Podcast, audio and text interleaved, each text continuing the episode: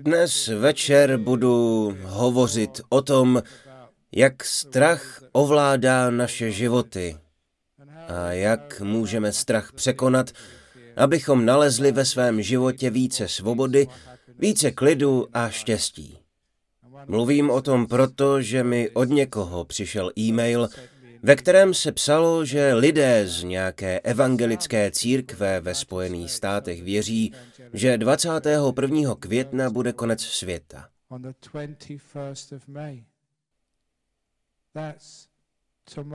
To je ale zítra. Takže tohle je asi má poslední přednáška.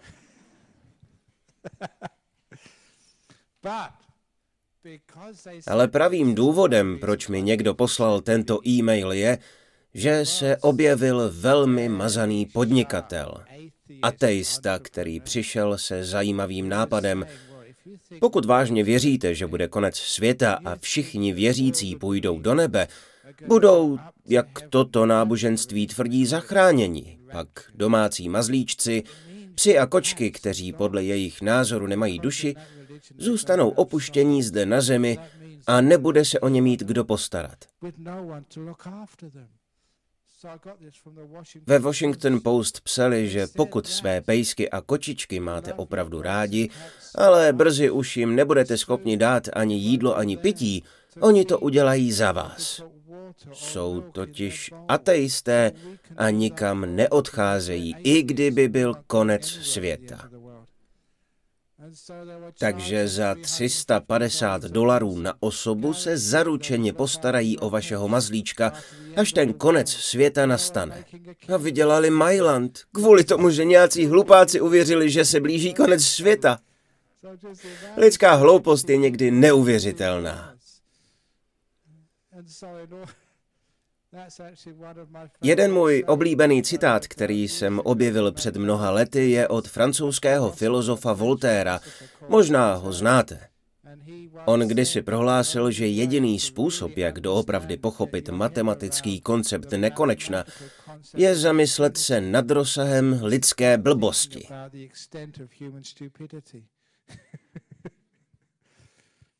Ale proč to lidé dělají?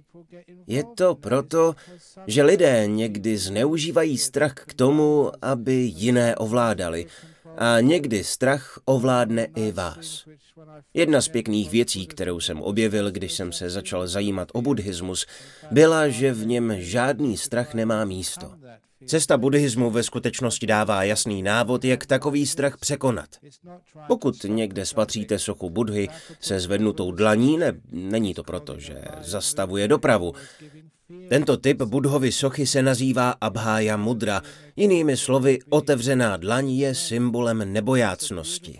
Je to dar všem bytostem, aby se mohli zbavit strachu. Je to nádherná věc. Buddhističtí mniši dodržují etická pravidla, neubližují a nezabíjejí zvířata. Je to náš dar jiným bytostem, které s námi přicházejí do kontaktu. Víte dobře, že když sem přijdete, nikdo na vás nebude křičet, nikdo vám nebude nijak ubližovat. To také znamená, že zvířata, která žijí v buddhistických klášterech, se mají skvěle, ani ona nemají strach. Proto když přijdete do ženského nebo mužského kláštera, sami uvidíte, že různá zvířata, například klokani, přijdou až k vám. Je to tím, že za mnoho let se naučili se nebát. Je překrásné, když se vás zvířata nebojí.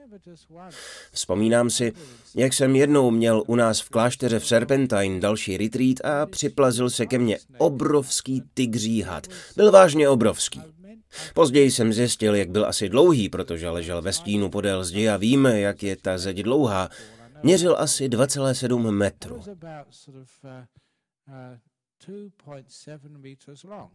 Byl to velmi velký had. Přiblížil se ke mně zrovna, když jsem umýval svou misku.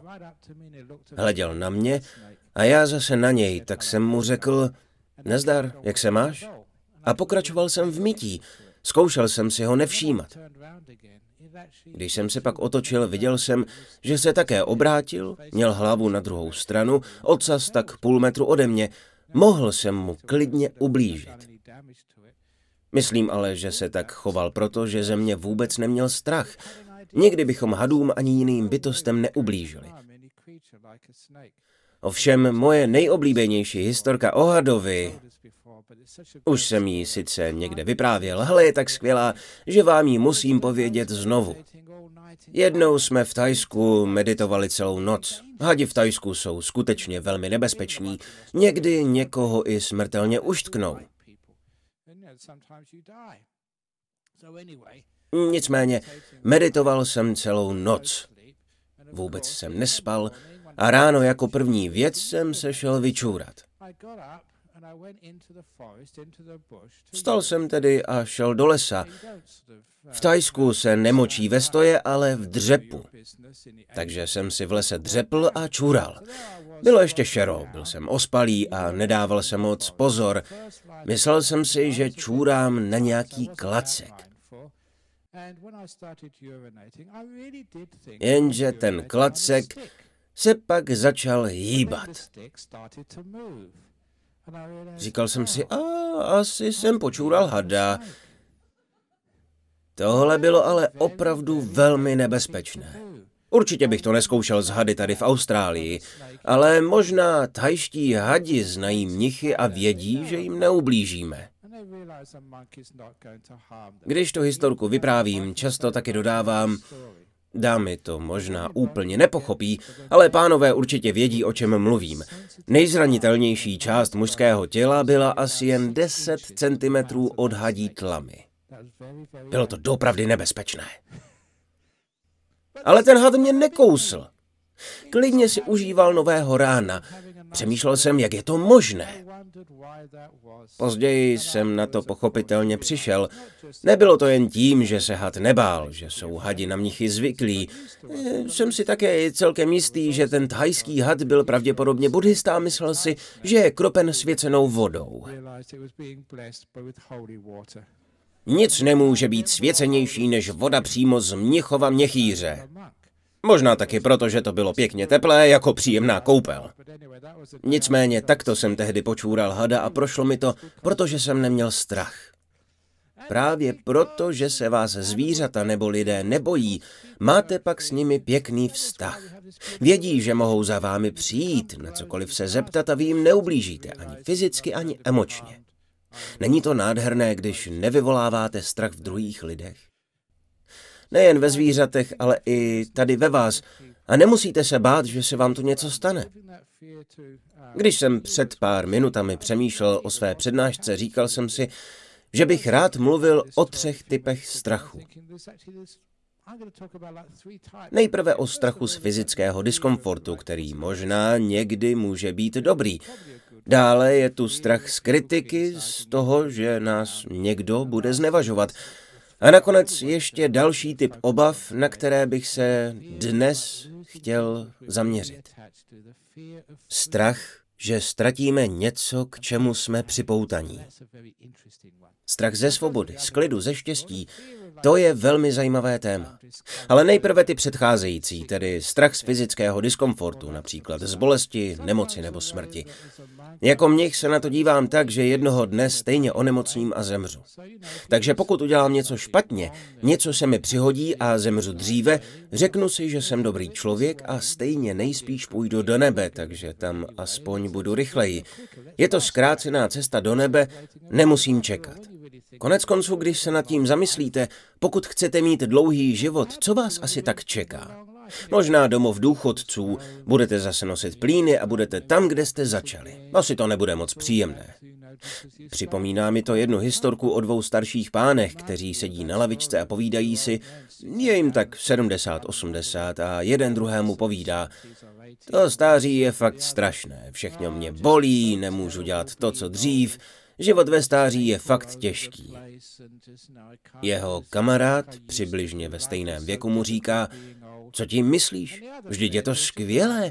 Cítím se jako zrovna narozené dítě.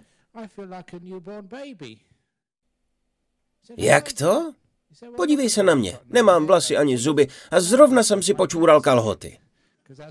Protože tak to ve stáří bývá. Děláte znovu ty samé věci pořád dokola. Ale když jste buddhista, řeknete si, čeho se vlastně bojím. Ať se stane cokoliv, nějak si poradím.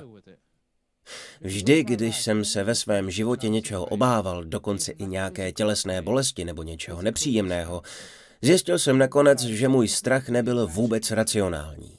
Každý z vás si určitě prožil nějakou bolest nebo nemoc a zvládli jste to.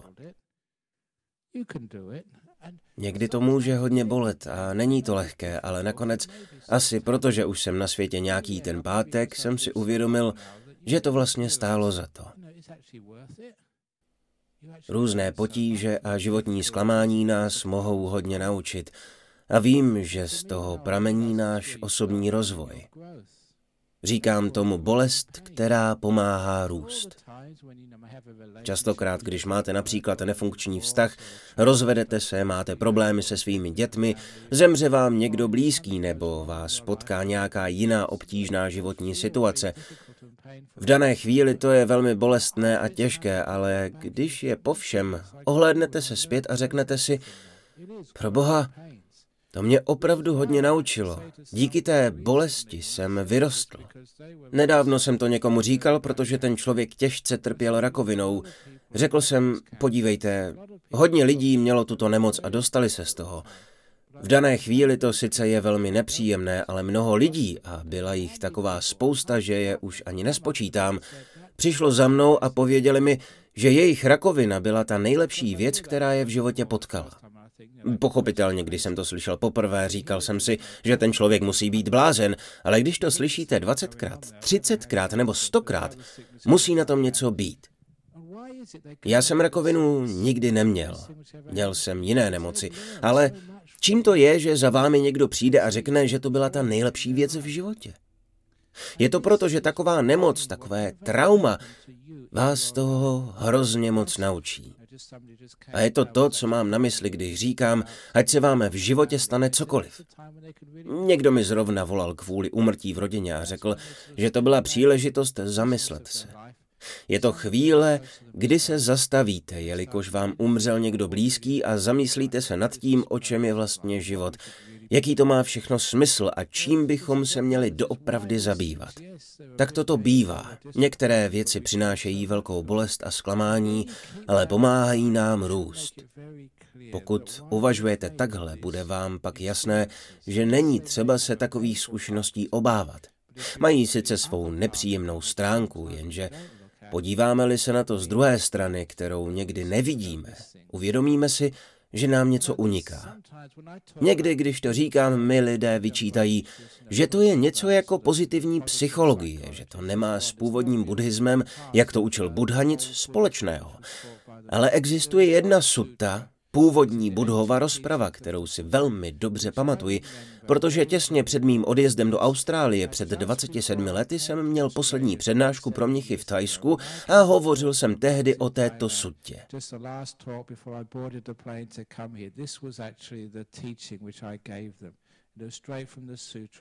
Byla to podobná situace. Nějaký mnich přišel tehdy za Budhou a řekl, že chce odcestovat do jiné vzdálené země, šířit Dhammu a buddhismus a pomáhat tam lidem. Tak jako já jsem se chystal odjet do Austrálie. Buddha mnichovi řekl, ta země je velmi drsná, lidé jsou tam hrubí a je tam hodně násilí. Netvrdím, že je to případ Austrálie, ale lidé v Tajsku se tomuto srovnání moc smáli. Buddha se ho zeptal, a co když tam přijedeš a lidé tě začnou pomlouvat a budou ti nadávat? No co, hlavně, že mi dají najíst? Buddha na to, a co když ti nedají ani najíst? No co, hlavně když mě nebudou mlátit? A co když tě zmlátí? No co, nějakou tu ránu přežiji, hlavně, že mě nepobodají nožem. A co když tě pobodají nožem nebo mečem? No co, hlavně, že mě nezabijou. A co když tě zabijí? Tak se alespoň dostanu dříve do nebe. Na to Buddha odpověděl, tak to si správný mnich, můžeš vyrazit. Mnich se tedy vydal na cestu a nikdo mu pochopitelně nic takového neprovedl. Stejně jako tady v Austrálii mi taky nikdo nic zlého neudělal. Lidé jsou tu moc milí. Nicméně toto je příklad pozitivní psychologie, kterou obsahuje původní budhovo učení. Co když onemocním? No co, hlavně, že nezemřu. A co když zemřu? No co, mám dobrou karmu, tak se dostanu buď do nebe, nebo se stanu osvíceným. Tak v čem je problém? Všimli jste si někdy, že strach se vždy pojí s negativitou? Něčeho se obáváme a vidíme jen všechny negativní následky, které by nás mohly potkat. Tato negativita, kterou přidáváme ke své budoucnosti, se nazývá strach. Není to to, co by se mohlo stát. Není to celý obraz. Je to jen to špatné, co by nás mohlo potkat. Nic jiného nevidíme. Je to negativita ve vztahu k budoucnosti. Ve skutečnosti může přijít něco bolestného, ale také věci příjemné. Netušíme, co bude. Může přijít zklamání, ale také radost. Takový je život. Tak to vždy bylo a bude. Přijdou slzy, ale také smích. Tak proč se tolik bát? Jste-li moudří a vidíte celý obraz, strach nad vámi ztratí moc. Dokonce vám může být i užitečný a pomoci vám, tak jako v jednom příběhu, který jsem vyprávěl minulé úterý na kurzu v Armadale a lidé se tím dobře bavili. Bylo nebylo. Šel jednou jeden pes na špacír v africké džungli ale šel kam neměl. Spatřil ho lev. Lev si pomyslel, ten pes by byla dobrá večeře. Pes to rychle pochopil a přemýšlel, jak utéct.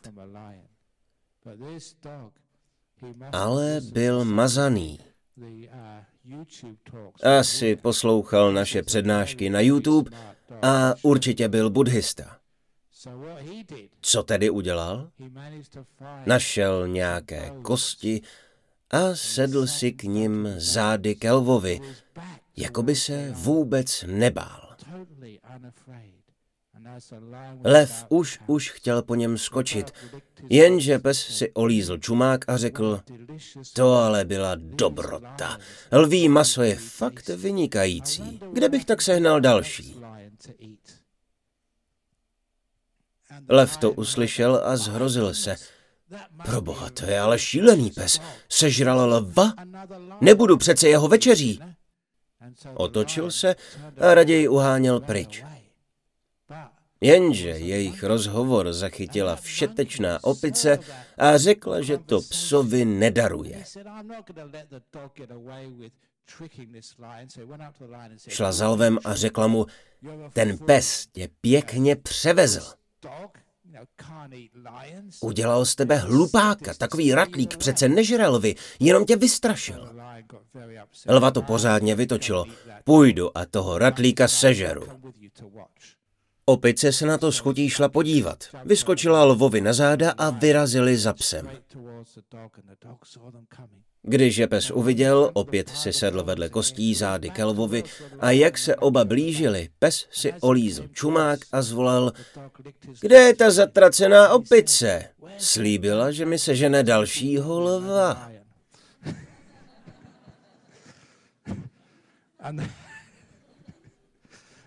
Tak to se moudrému psovi, který pravidelně chodil do našeho buddhistického centra, nebo aspoň poslouchal naše přednášky na YouTube, povedlo uniknout před lvem. Lidé jsou totiž šíleně pověrčiví a mají strach ze všeho možného. Tak čeho se vlastně bojíte? Často to tedy bývá tělesná bolest. Ale víte, že s fyzickou bolestí si vždycky poradíte. Dokážete ji zvládnout, jste na to dost silní. Může vás to něco naučit, pomůže vám růst. Proto se toho buddhista bát nemusí. Když to přijde, tak to přijde, ale víte, že si s tím nějak poradíte. Pro spoustu lidí je ale ještě horší strach z kritiky. Obava z toho, že vás někdo bude znevažovat, že klesnete v očích svých kolegů a přátel. Tento strach brání lidem spolu otevřeně hovořit, navazovat vztahy, Nebo jak lidé často říkají, postavit se před mikrofon a promluvit na veřejnosti. Pokud jde o mě, já jsem svůj strach ze svého prvního vystoupení překonal tím, že jsem si řekl, že ať to dopadne jakkoliv, nemůžu na tom prodělat. Pokud se moje přednášky nebudou lidem líbit a všichni odejdou, bude to skvělé, alespoň se stanu poustevníkem jako správný mnich. Pokud se ale moje přednášky líbit budou, tak je skvělé. Aspoň se o ně mohu s vámi podělit. Takže mně je to fuk. Líbí se vám skvělé. Nelíbí, tím lépe. Ostatně nedávno jsem měl přednášku naživo v rádiu. Byl to pořad pozdě v noci. Naštěstí to bylo v noci podle časové zóny v Sydney a Melbourne, ale nikoli v tak pozdě podle Perthu.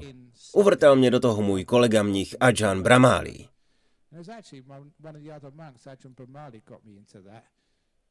Nemám noční přednášky moc v oblibě, ale nevadí. Když se to povede, skvěle. Když ne, aspoň už mě s tím nebude nikdo obtěžovat. Takže jsem byl docela v pohodě. Jedna z otázek zněla, pokud jste to náhodou neslyšeli, zda je buddhismus náboženstvím. Spousta lidí totiž tvrdí, že buddhismus je filozofie a ne náboženství, takže jsem řekl, že buddhismus je náboženstvím pro daňové účely. Musíme totiž platit spoustu výdajů a je fajn mít nějaké daňové úlevy. Takže eh, když jste uvolněný a přidáte trochu humoru, dobře to pak zvládnete. Když nemáte strach, cítíte se sebevědomně a s tímto sebevědomím pak podáte dobrý výkon. Můžete vtipkovat a užít si i trochu legrace. Proto rád vyprávím vtipy. Je mi jedno, jestli se lidem líbí nebo ne. Hlavně, že se líbí mně a můžu se zasmát. To mi stačí. Když pochopíte, že nemá smysl se trápit tím, co si o vás druzí myslí, můžete pak dělat nebo říkat to, co sami považujete za správné. Cítíte se pak svobodněji na místo toho, abyste se celý život snažili zavděčit někomu jinému. Už před mnoha lety jsem se nad tím zamyslel a řekl jsem si, jaký smysl má takový život. Neustále se trápit tím, co si kdo o vás myslí, jak vás posuzuje nebo co o vás říká.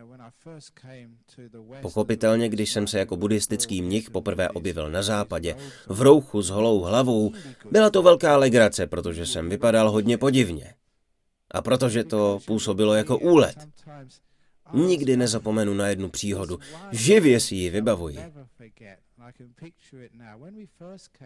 Když jsme poprvé přijeli do Perthu, bydleli jsme v domku v severním Perthu na Magnolia Street. Mnozí z vás si na to vzpomínáte. Pracovali jsme opravdu hodně. Byl jsem hlavní stavitel našeho kláštera. Vraceli jsme se v pátek večer a Jan Jagaro měl tady přednášku a já jsem většinu víkendu prospal, protože jsem byl šíleně unavený. V neděli odpoledne jsme naložili auto, starý Volkswagen. Je neuvěřitelné, kolik jsme toho do něj nadspali. Jednou jsme nakládali hromadu dřeva ve stavebninách a napěchovali jsme to tak, že se uvnitř nedalo ani hnout. Zbytek jsme ještě dali na střechu. Chlapík, který nám to nakládal, říkal, vy buddhisti se asi umíte moc dobře modlit. Nechápu, jak to auto vůbec může jet. Někdo nad vámi drží ochranou ruku. Takže jsem nakládal věci do auta a najednou se objevila mladá holka. Mohlo jí být tak 12 nebo 13, byla na návštěvě vedle u tety.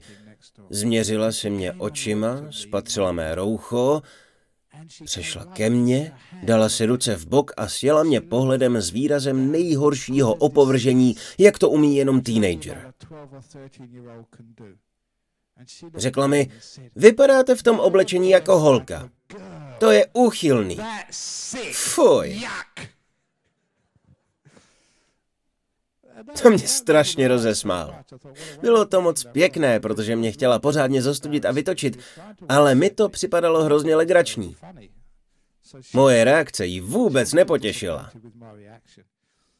Ale víte co? Měla pravdu. Byl jsem oblečený jako holka. Jenže jsem mnich, nejsem holka, jenom nosím své roucho. Takže mi nevadí, co si kdo o mě myslí. Někdy to oblečení udělá lidem i velkou radost. Podívejte se na to vaše. Většinou máte všechno jen šedivé. Já mám alespoň na sobě nějaké živé barvy, něco povzbudivého, trochu pozitivního. Zejména když jezdím do Anglie, všichni tam nosí šedivé kabáty, mají všechno černé nebo šedé, nenosí tam žádné barvy. Vzpomínám si, jak jsem jednou byl v nějakém městě v oblasti, které se říká Černý region. Bývalo to industriální centrum uprostřed Anglie.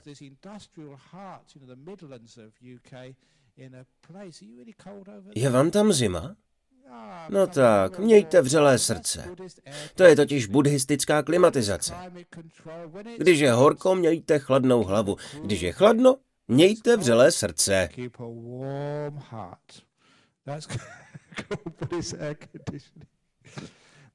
Nicméně, zpátky k Midlands. Jel jsem tam na návštěvu za svými příbuznými a ráno jsme šli s bratrancem jen se tak trochu projít. Ale všichni, koho jsme potkali, si na mě ukazovali prstem a chechtali se. Dívej se na něj, hele na toho chlápka! Někdy předtím se mi to v žádném jiném městě v Anglii nestalo. Ale měl jsem radost, ať se lidé klidně smějí. Jenže pak jsem na to přišel. Najednou jsem uviděl velký plagát. Ve městě byl zrovna cirkus. Ti lidé si asi mysleli, že jsem klaun. Mně to ale bylo jedno, byla to legrace. Takže, když jste mnichem, proč byste se trápili tím, co si o vás druzí myslí? Vždyť nemají ponětí, kdo jste. Tak proč si dělat starosti s tím, co si o vás druzí lidé myslí nebo říkají? Není to nádherná svoboda, když nemáte strach z toho, co si o vás kdo myslí, nebo co o vás říká. Místo toho se můžete od strachu krásně osvobodit. Buďte tím, kým jste. A taky tím, kým chcete být, kým být potřebujete. Nemusíte se neustále snažit zavděčit druhým lidem, snažit se vyhýbat kritice. Budou vás kritizovat tak jako tak. Stejně vás budou pomlouvat, tak se na to vykašlete. Můžete se bránit, ale stejně to budou dělat. Když mě nazvou hlupákem nebo idiotem, aspoň si to užiji a budu dělat idiota. Někdy je to legrace. Jste svobodný, můžete si dělat, co chcete. Víte o tom, že excentričtí lidé, angličani jsou podle Guinnessovy knihy rekordů ti nejvíce excentričtí lidé na světě, Vzpomínám si, že jsem četl příběh o jednom excentrickém člověku ze střední Anglie, který žil na střeše. A to doslova. Jedl tam, spal tam, nikoli pouze v létě, ale i v zimě. Když pršelo, byl na své střeše, když sněžilo, byl zase na střeše a nebyl vůbec nemocný. Excentričtí lidé mývají velmi dobré zdraví. Je to medicínský fakt. Jedním z důvodů je, že se netrápí tím, co si o nich kdo myslí. Když budete pořád žít ve strachu, co si o vás lidé pomyslí, napítí a strach vás zabije už v mladém věku.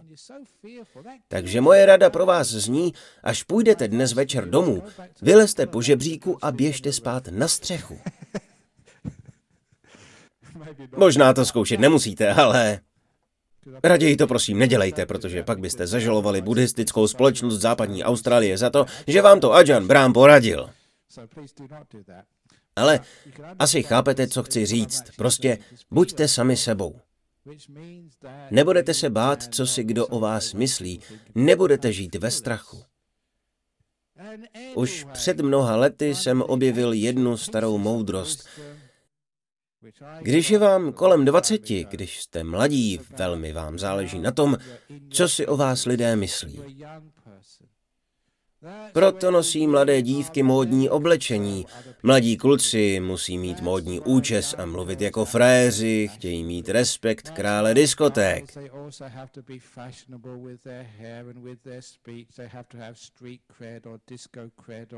nightclub cred. Znáte mladé lidi. Názor jejich vrstevníků je pro ně velmi důležitý. Asi jste si tím taky prošli. Stáli jste před zrcadlem a báli se, že vás budou kamarádi kritizovat kvůli vašemu účesu nebo oblečení. Tedy v mládí máte velkou starost o to, co si o vás budou druzí myslet. Pak většinou, když je vám 40 nebo 50, máte to, čemu se říká sebevědomí. Už se tolik nestaráte o to, co si vezmete na sebe nebo jaké máte vlasy. Děláte si svoje. Jinými slovy je vám lhostejné, co si kdo myslí. Máte už své sebevědomí. A pak, když vám je 60, konečně k tomu dospějete. Ve 20 vám velmi záleželo na tom, co si kdo myslí. Ve 40 vám už bylo jedno, co kdo řekne. A v 60 konečně přijdete na to, že lidé o vás stejně vůbec nepřemýšlejí. Kež byste na to přišli hned. Nikdo si o vás nic nemyslí, tak si dělejte, co chcete. Říkejte si, co chcete. Nikdo o vás nepřemýšlí. Každý většinou přemýšlí jen sám o sobě nebo o někom úplně jiném. Pak vás nebude svazovat to, co si o vás lidé myslí. Není to úleva. Je to jako se vysvobodit z vězení. Ale pojďme ještě hlouběji. Vydejte se až za hranice strachu, abyste mohli být absolutně šťastní, svobodní a měli vnitřní klid. Častokrát jsem si všiml, že lidé, kteří se vydají na spirituální dráhu nebo vstoupí do kláštera, se dostanou do určité úrovně, ale dál už ne, poněvadž mají strach.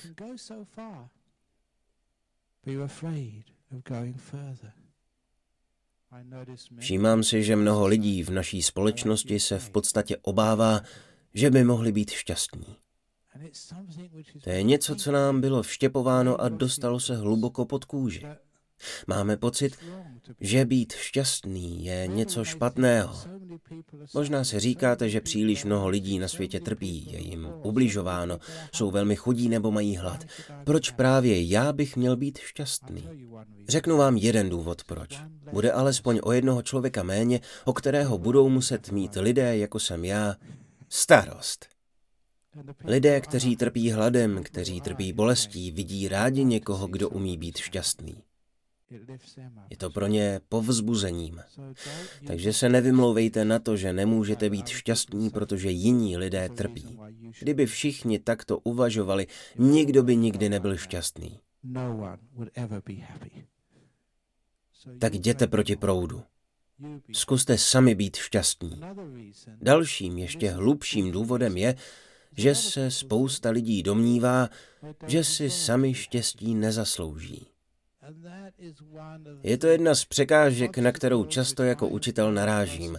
Lidé se dostanou do určité fáze, kdy se konečně vymaní ze spousty svých problémů, ale pak si najednou vytvoří další. Proč to dělají? Když s těmi lidmi mluvím a jakmile je poznám, zjistím, že v podstatě mají strach být šťastní. Na svou bolest a na své problémy si už navykli, jsou doslova připoutaní ke svému trápení. To je šílené. Ale skutečně, mnoho z nás je ke svému utrpení připoutáno. Vzpomínám si na jeden příběh, který jsem slyšel v počátcích své duchovní dráhy. V dobách hippies existoval jeden zvláštní člověk jménem Baba Ramdas.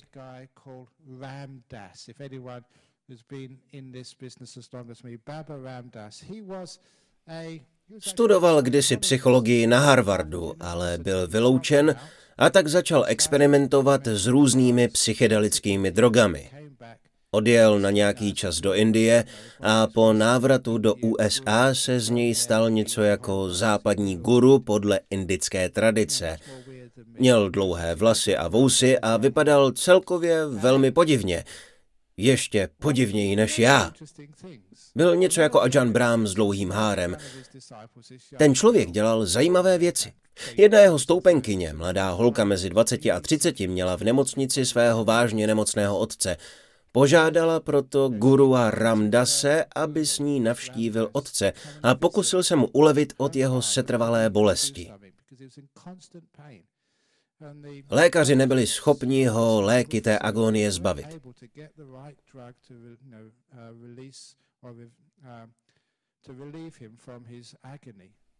Dívka tedy vešla s guruem do pokoje, jenže jakmile bodrý američan spatřil bláznivého chlápka s dlouhým vousem, hárem a hypísáckým oděvem, řekl mu, vypadni, s tebou se vůbec nebudu bavit. Takže Ramdas tam jen tak stál v rohu, zatímco dcera mluvila s otcem a držela jej za ruku. Ramdas si řekl, že když nemá co dělat, mohl by aspoň zkusit pánovi masírovat nohy. Začal tedy zkoušet reflexní terapii. Tomu muži to bylo příjemné, takže ho přitom nechal. Po dvou nebo třech minutách jeho bolesti zcela ustaly. Když si uvědomil, že poprvé po dlouhé době nemá žádné bolesti, zakřičel na guru a řekl jsem padej, nech mi ty nohy na pokoji. Chtěl raději mít své bolesti, než aby byl sice bez nich, avšak totálně zmatený z něčeho, čemu vůbec nerozumí. Měl strach, že mu to nabourá jeho vidění světa. Je řada podobných případů, kdy nám strach brání ve štěstí nebo nám zabraňuje zbavit se bolesti. Vzpomínám si, jak jsme jednou byli s Denisem na konferenci o překonání žalu ze ztráty. Měl jsem tam projev o metodách, jak se zbavit smutku po ztrátě blízké osoby, která náhle tragicky zemře.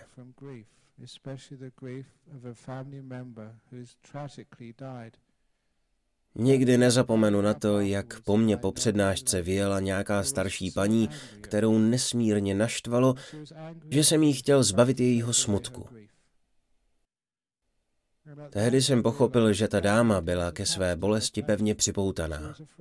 Měla strach svou bolest opustit, přestože by se od ní mohla osvobodit.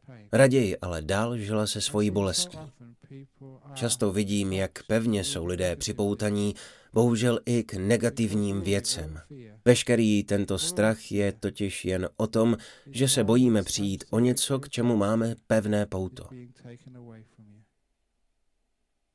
Tato připoutanost je pak příčinou strachu. To je moje bolest. To je můj žal a nedám si jej nikým vzít. Proto když Buddha hovořil o připoutanosti, velmi hluboce se dotkl psychologie naší mysli a uvědomil si, že toto je příčina našeho strachu. Čím více na něčem lpíte, tím pravděpodobněji budete mít důvod ke strachu. Pokud lpíte na svém domě a majetku, budete mít strach ze zlodějů. Když si naopak uvědomíte, že věci vám stejně nepatří, že je máte jen dočasně ve své správě, pak pro vás nebude tak důležité, jestli vám je někdo ukradne nebo ne. Jsou to jen věci. Pokud lpíte na svém vztahu a myslíte si, že je to ta nejdůležitější součást života, že bez svého partnera nemůžete existovat, co bych si bez tebe počal, miláčku? Jenže i po rozchodu budete zase žít v celku spokojeně, tak jako to zvládli i jiní lidé, Mnohokrát jsem to už viděl, určitě to přežijete. Ale budete-li k těmto věcem příliš připoutaní, budete mít strach.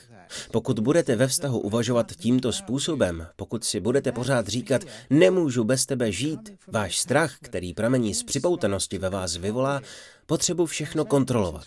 To je pak hrozné. Někdy mají lidé takový strach, že přijdou o svého partnera, že ho pořád kontrolují. Vztah pak připomíná spíše vězení, je velmi nepříjemný a je to takové utrpení, že se vztah nakonec rozpadne. To je opravdu tragické. To, čeho se bojíte, nakonec přivoláte a to jen kvůli vlastní potřebě mít všechno pod kontrolou. Všimli jste si někdy, že touha mít všechno pod kontrolou vychází ze strachu? Proto politikové využívají strach podobně jako některá náboženství, která vás chtějí ovládat tím, když tvrdí, že zítra bude konec světa. Nebo když vás chce mít někdo ve své moci tím, že tvrdí, že do Austrálie připlouvá příliš mnoho emigrantů. Veškerý tento strach slouží jen k ovládání lidí tak si na to dejte pozor.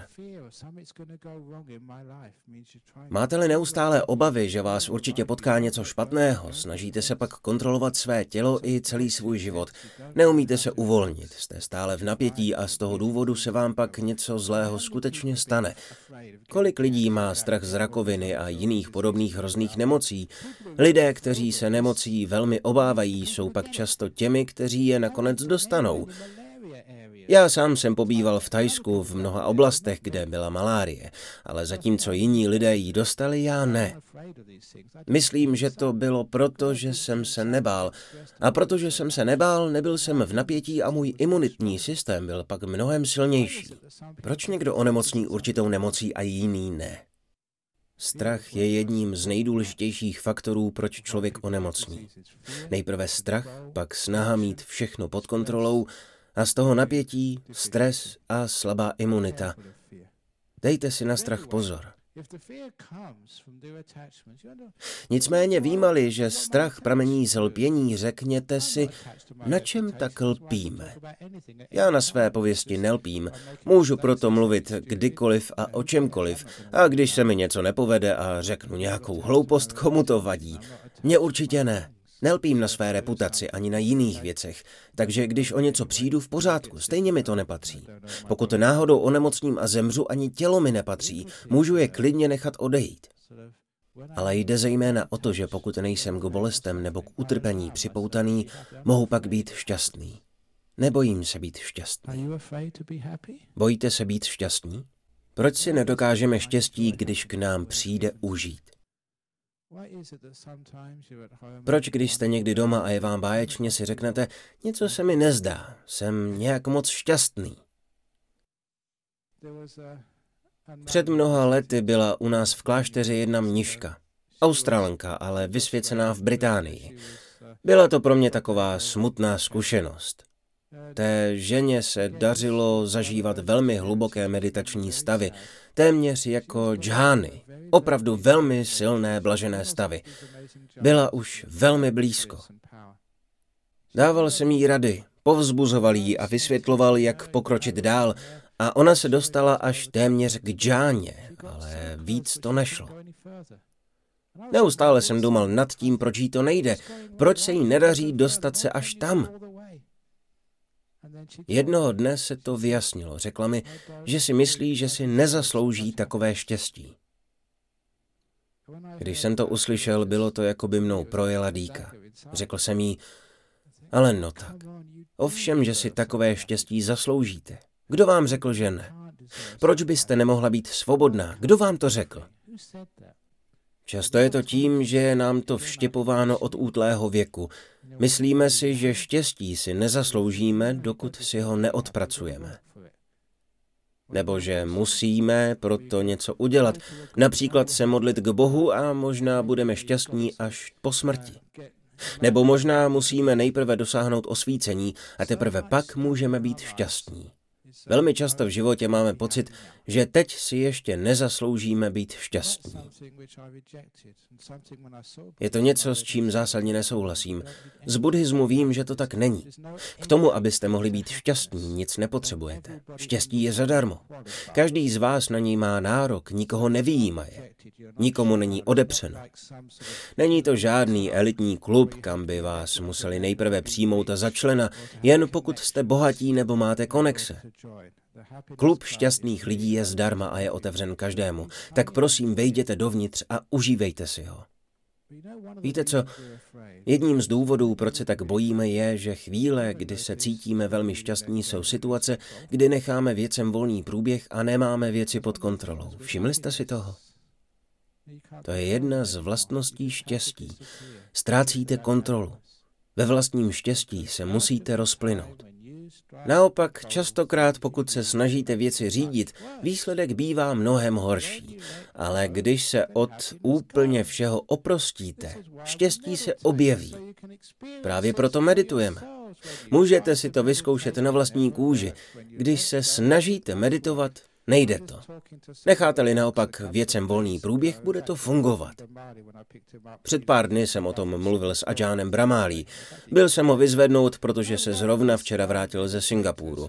Jedna účastnice mých meditačních kurzů, která žije v Kuala Lumpur, se účastnila mého kurzu v Tajsku a jako většina ostatních lidí žádných velkých pokroků v meditaci během retreatu nedosahovala. Snažila se meditovat, pozorovala svůj dech, seděla v klidu, ale nic moc se nedělo. Po devíti dnech z toho byla dost frustrovaná, jako se to někdy lidem stává. Pak retreat skončil. Na závěr jsem udělal všem požehnání, proběhla metta meditace a byl konec. Asi za hodinu byl oběd a po obědě lidé odjížděli autobusem na letiště. Všichni si předtím měli uklidit pokoje, ale její autobus jel později, měla pozdější odlet a tak ještě odjíždět nemusela. Řekla mi, že potřebovala nějak zabít hodinu času. Neměla co dělat. Řekla si tady, že zkusí meditovat, jen aby vyplnila volnou chvíli. Vůbec nic od toho neočekávala, nesnažila se svou mysl řídit, prostě nedělala vůbec nic. A paráda. V tu chvíli zažila nádhernou meditaci. Mám moc rád, když někdo poprvé zažije hlubokou meditaci, protože za mnou přijde a nejlépe bych to přirovnal k situaci, kdy se do sebe zamilují mladá dívka a mladý hoch. Září jim oči, celý svět je najednou krásný a říkají, Hadžáne Bráme, je to tak nádherné, tak krásné, život je překrásný, jsem tak šťastná. Tak to je, když zažijete hlubokou meditaci, cítíte se neskutečně šťastní. Jí se to povedlo, protože nic neočekávala. Přestala se kontrolovat a zažila velké štěstí. Lidé se takového štěstí ale někdy bojí. Prosím, nemějte strach. Nebudete sice mít všechno pod kontrolou, ale proč taky? Nechte to být, bude vám skvěle. Ale musíte zmizet z cesty. Vaše já je totiž ten problém. Lpění na svém já, touha mít všechno pod kontrolou, být ten, komu všechno patří, ten, kdo všechno dělá, to je to, co musí zmizet, abyste mohli zažít blažené stavy. Tak proč se tak bojíme? Dokonce sám Buddha zdůrazňoval, že v průběhu duchovní cesty narazíte na spoustu překážek vyplývajících ze strachu. Obavy z toho, zdali si zasloužíte dostat se dále. Obavy z obrovského štěstí a obrovské energie, kterou tyto stavy přináší. Prosím, odložte obavy stranou. Překonejte je. Zasloužíte si takové štěstí. Zvládnete to. Blaženost, která je zcela mimo vaší kontrolu, za to stojí. Mám jeden osobní zážitek. Jednou jsem byl blízko velmi hlubokého meditačního stavu a bylo to, jako bych stál na kraji útesu. Bál jsem se skočit, protože jsem si nebyl jistý, jestli to zvládnu. Bylo v tom hodně strachu, protože bych zcela přišel o pocit vlastního já a ztratil nad ním kontrolu. Ale vypadalo to tam moc krásně, opravdu báječně. Ale raději ne, mám strach. Ale je to nádherné. Ne, opravdu nemůžu. Ale je to překrásné. Nakonec jsem se k tomu odhodlal. Ti z vás, kdo máte rádi dobrodružství, kdo máte dost odvahy, právě vy dosáhnete na své duchovní cestě velkých pokroků. Chce to odvahu, od všeho se oprostit. Odvahu nechat vstoupit štěstí do svého života. Odvahu se osvobodit. Často říkám, že život je jako pobyt ve vězení. Opravdu jste ve vězení. Ale už byste měli vědět, že dveře vaší cely jsou otevřené. Můžete kdykoliv vyjít ven. Ale jste jako ten vězeň, který někdy nechce být svobodný. Má strach ze světa za dveřmi své cely. Bojí se nových věcí, nezvyklých věcí. Má dokonce strach i z vlastního štěstí. Myslím, že už víte, o čem mluvím. Může to být vězení vaší minulosti, pocity viny za něco, co jste provedli, nebo to může být, jak se říká, komfortní zóna. Ale zkuste jít vstříc dobrodružství. Zkuste se osvobodit, zažít vnitřní klid. Dovolte, ať k vám přijde štěstí. A nebojte se toho. Nenamlouvejte si, že na tom určitě je něco špatného. O jedné z extrémních větví křesťanství, o puritánství, jsem kdysi slyšel takovou definici. Týká se to strachu. Je to strach z toho, že někde by mohl být někdo, kdo je šťastný.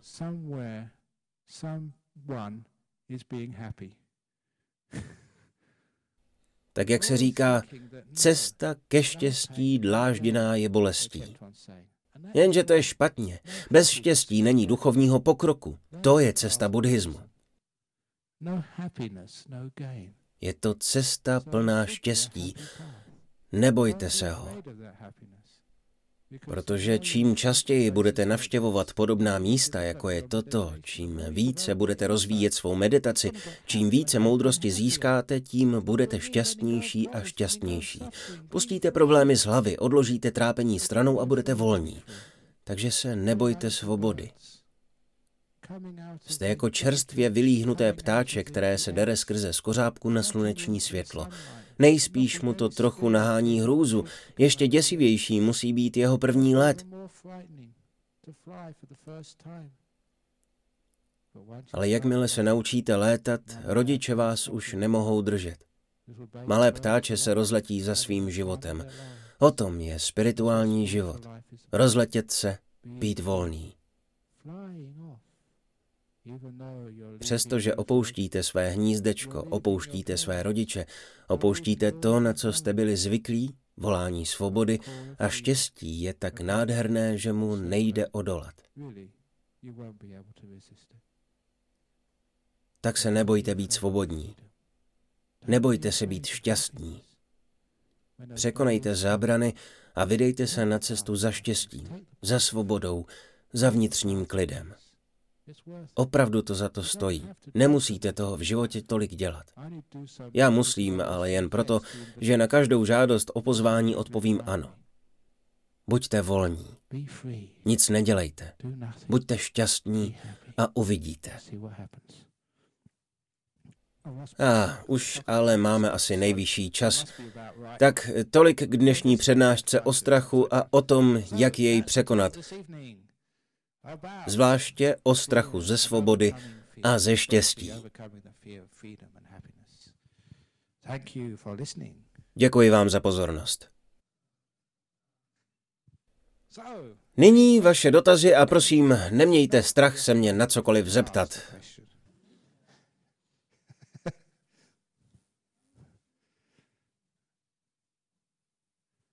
Any questions? Budou nějaké dotazy? Yeah. Aha, yes. Že jste nedával pozor? Skvělé, výborně. Nejspíš jste byl v hluboké meditaci a rozjímal o prázdnotě. Něco na ten způsob.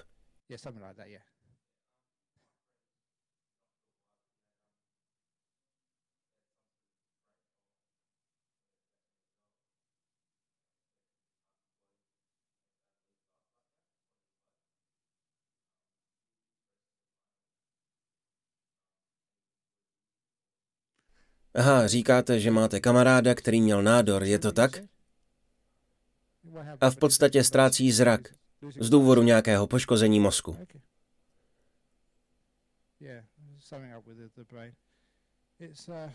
Znám hodně lidí, kteří mají nějaké tělesné postižení, někteří větší, jiní menší. Většinou však přijdou na to, že jejich život není zcela ztracený. Je něco mnohem důležitějšího než zrak nebo sluch. There is something much more important than even seeing or hearing.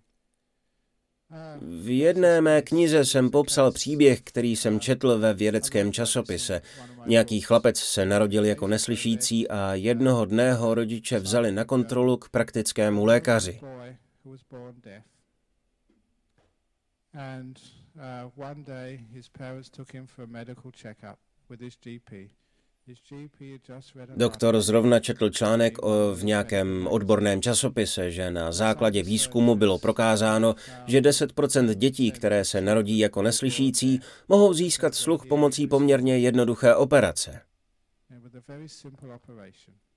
Ale jen 10%. Lékař řekl rodičům, že jejich syn by mohl spadat do této kategorie, zdali by to nechtěli zkusit. Rodiče se ptali, zda to bude invazivní a bolestivé. Doktor řekl, že trochu nepříjemné sice ano, ale syn má šanci po operaci normálně slyšet, tak kdo ví. Rodiče tedy s operací souhlasili a povedlo se. Dítě najednou slyšelo. Jen co se uzdravilo po operaci a mohlo naslouchat, začalo se na své rodiče velmi zlobit. Proč jste se nejprve nezeptali mě, jestli vůbec chci slyšet? Musím si teď poradit s tím šíleným hlukem. Pokud jste mi opravdu chtěli pomoct, měli jste mi raději dát další ruku. Bylo totiž zvyklé objevovat svět pomocí svých rukou na místo zvuku. Představil jsem si, že toto byl opravdu neslyšící člověk, který dobře věděl, jaké to je, přesto řekl, že to tak bylo lepší. Že by raději byl hluchý, než aby měl mozek zaměstnaný dalšími smyslovými podněty. Zjistíte, že u lidí, kteří mají postižen jeden ze smyslů, mysl kompenzuje toto postižení pomocí jiných smyslů. Něco se tam odehrává. Může být třeba postižen zrak, avšak mysl postižená není. To, že člověk ztratí zrak, neznamená, že by utrpěla jeho mysl.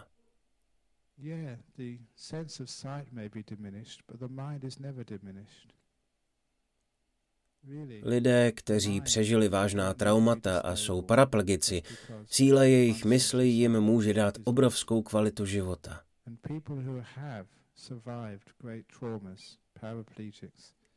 It is the strength of their mind which gives them this enormous uh, quality of life. Stay like uh, Stephen Hawkins. Někdo jako byl Stephen Hawking, úžasný matematik a filozof. Myslím, že mu bylo kolem 20, možná 21 nebo 22, když mu bylo diagnostikováno neurologické onemocnění. V televizi jste ho mohli vidět, že mluvil pouze pomocí syntezátoru. Ale měl silnou a výkonnou mysl. Obdivuhodná byla nejen jeho znalost fyziky a matematiky, ale dokonce i kvalita jeho života, byl velmi šťastným člověkem, přestože byl upoután na vozíku a téměř nemohl mluvit. Postižení je záležitostí fyzického těla a neznamená, že postižená musí být mysl. Jako říkal Buddha, přestože je tělo nemocné, vaše mysl nemocná být nemusí. Bohužel spousta lidí to tak dělá. Stotožňují se se svým tělem do takové míry, že když pak o nějakou jeho část přijdou, myslí si, že je konec. Ale není to konec. Prvořadá je mysl. Jiné části smyslového vnímání zvýší své schopnosti.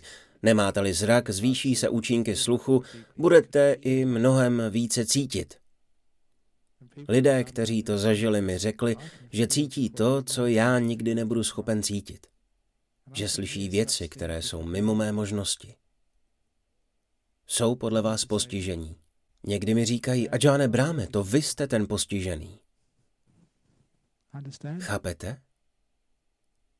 Možná byste to mohl poradit svému kamarádovi. Nevím.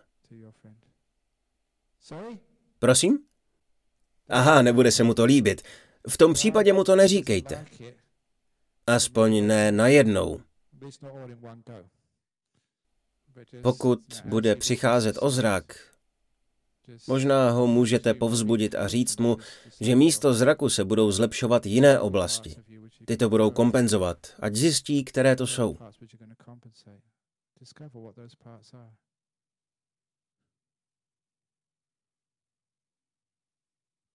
Jinými slovy, dejte mu něco, co by mohl dělat, co by mohl zkoumat.